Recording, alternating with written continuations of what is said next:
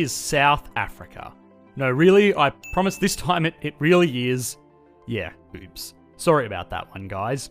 Anyway, South Africa is an economy that is really important to understand as a kind of potential outcome case study of an inequality system gone bad. The nation itself, on paper at least, is not so terrible. It is actually one of the wealthiest nations in all of Africa, trading back and forth quite frequently with Nigeria. It is also an economy made up primarily of services as opposed to manufacturing or agriculture, which is normally the sign of a very developed economy. To top this all off, the nation is blessed with an abundance of natural resources, particularly extremely high value commodities like platinum, gold, and diamonds, which are very easily traded amongst its balanced portfolio of trade partners.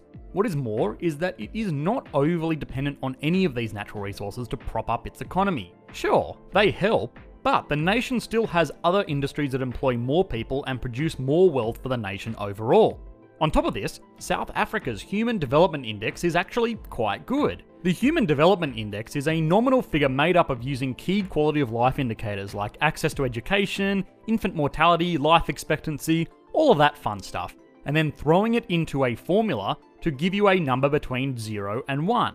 South Africa has a Human Development Index figure of 0.705, which is pretty damn good for an African nation and puts it ahead of all other major countries on the continent. So, all being said, if you just look down the right hand side of a Wikipedia article on the economy of South Africa, you will be forgiven for thinking that it is a pretty average global nation. Certainly far from Western nations like North America or Europe, but still well ahead of other African nations. But this all starts to fall apart when you look at this little figure here.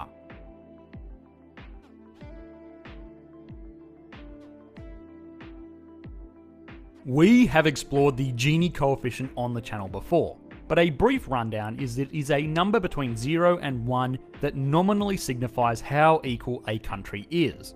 A 0 means perfect equality, and a 1 means one person owns everything, with nothing else left for anybody.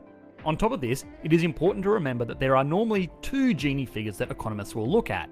The first is income Gini figures, which measures the breakdown of how equally income is distributed, and wealth Gini figures, which measures how net worth is spread amongst individuals in a society. The figure most commonly stated is income Gini figures, and for reference, the income Gini coefficient of the United States is 0.39, a country that is typically seen as more even with a stronger social policy system like, say, Finland, has an income Gini coefficient of 0.26, and a more ruthless, cutthroat capitalistic market like the People's Republic of China has an income Gini coefficient figure of 0.47. So you can see it is pretty evenly spread amongst most major economies in the world.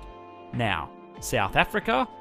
Well, South Africa has an income Gini coefficient figure of 0.63, making it by far and away the most uneven nation on earth.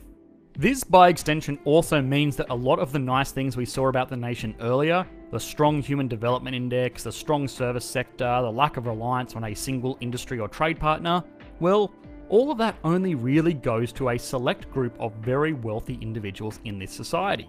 Now, inequality isn't necessarily a bad thing.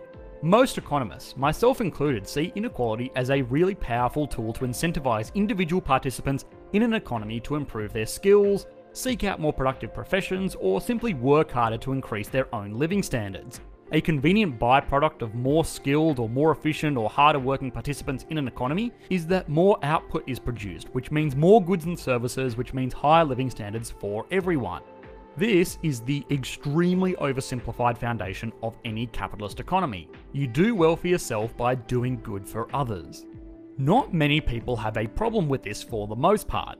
Most rational economists, policymakers, and citizens agree that hard work should be rewarded, and those that don't want to be as productive will not reap the same rewards. But where this all gets a bit murky is when we look at the extremes on both ends of the scale. In the case of South Africa, the extreme end that we will be looking at is this one the poor end, where a large part of the nation lives in poverty. But Something that probably has been more widely scrutinised in recent decades is inequality on the other end of the spectrum, with huge concentrations of wealth in the hands of a very, very select few. Now, both of these extremities would lead to inequality on the Gini calculation, but one is measurably worse than the other. Inequality in the sense of billionaires becoming increasingly wealthy is the type of inequality that most people get angry about in first world countries and it is easy to see why. The wealth of global billionaires has skyrocketed in recent times, while salaries and benefits for regular workers in countries like the United States has remained more or less stagnant.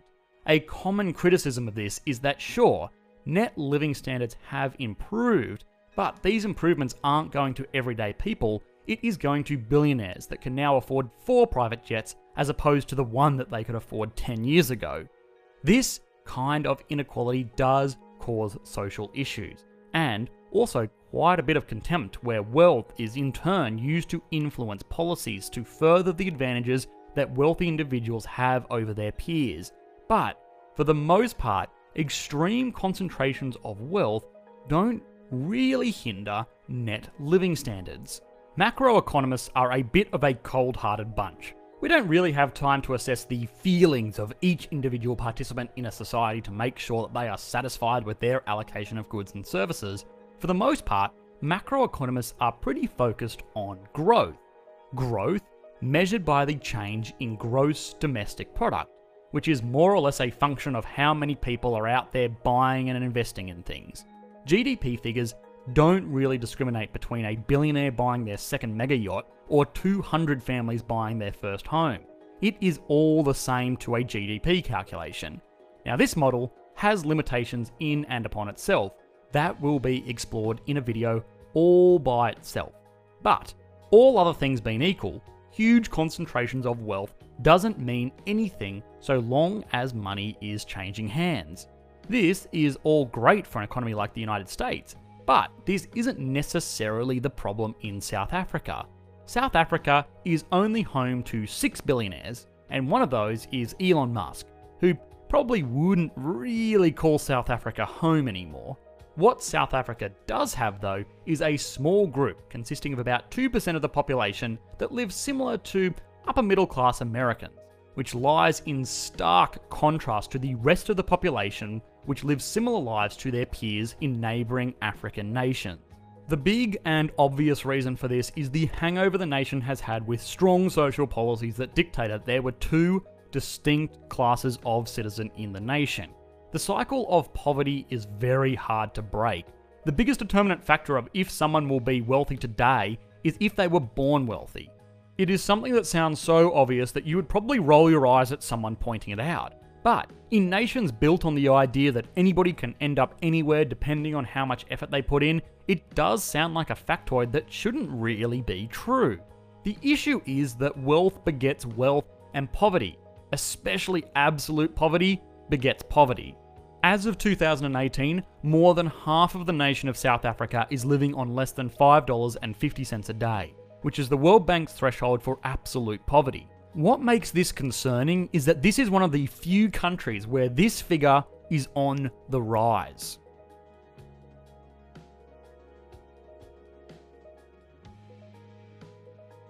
The growth of economies like China and India have been largely responsible for pulling billions of people out of absolute poverty worldwide. Increasing technologies that are shared throughout the globe that is becoming increasingly interconnected has been a huge force for good for most nations to raise the living standards for their average citizens.